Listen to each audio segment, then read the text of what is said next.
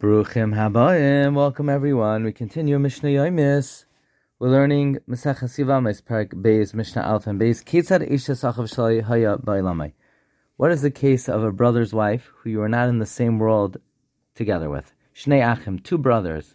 Umei Sechad Mehem. One of them died. Ruvain and Shimon. Ruvain died. Ruvain was married to Rachel. V'ner led Ach. And then Levi was born. A brother was born. Brother was born after Ruvain died while Rachel is falling to Yibam to Shimon, and now Levi is born. Then the second brother, Shimon, is Miyabim, his brother's wife. Vames, now Shimon dies.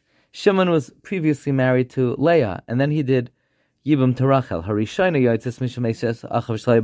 first wife, Rachel, who falling to Levi, she does not do Yibam to Levi because Levi already had a relation with her that she was his brother's wife, who he was not in the world together with. Hashnia, the second wife, that Tzara, Misham Tarasa, also goes out because of Tzara Sarva. Asaba Ma'amar of Shemain, did Ma'amar to Rachel.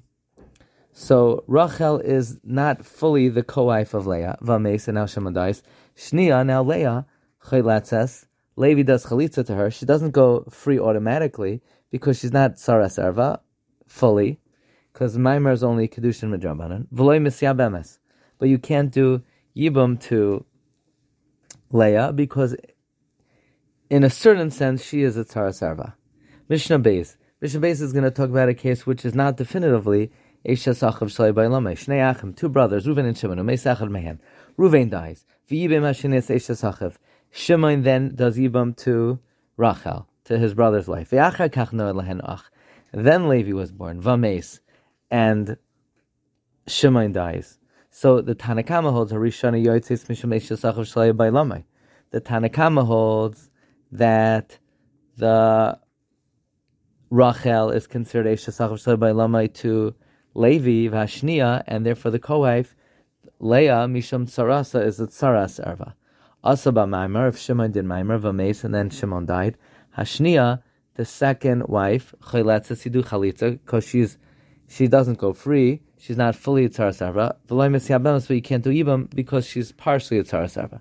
Rabbi Shimon Rabbi Shimon says, Meyabim le'ezim sheyertza. In this case, you could do yibam to even Rachel, because this is not considered Sachav Shalai because you were in the world together with Shemain when Shemain died, and you weren't even born when Rachel fell to Shemain. Or you could do Chalitza to either one you want.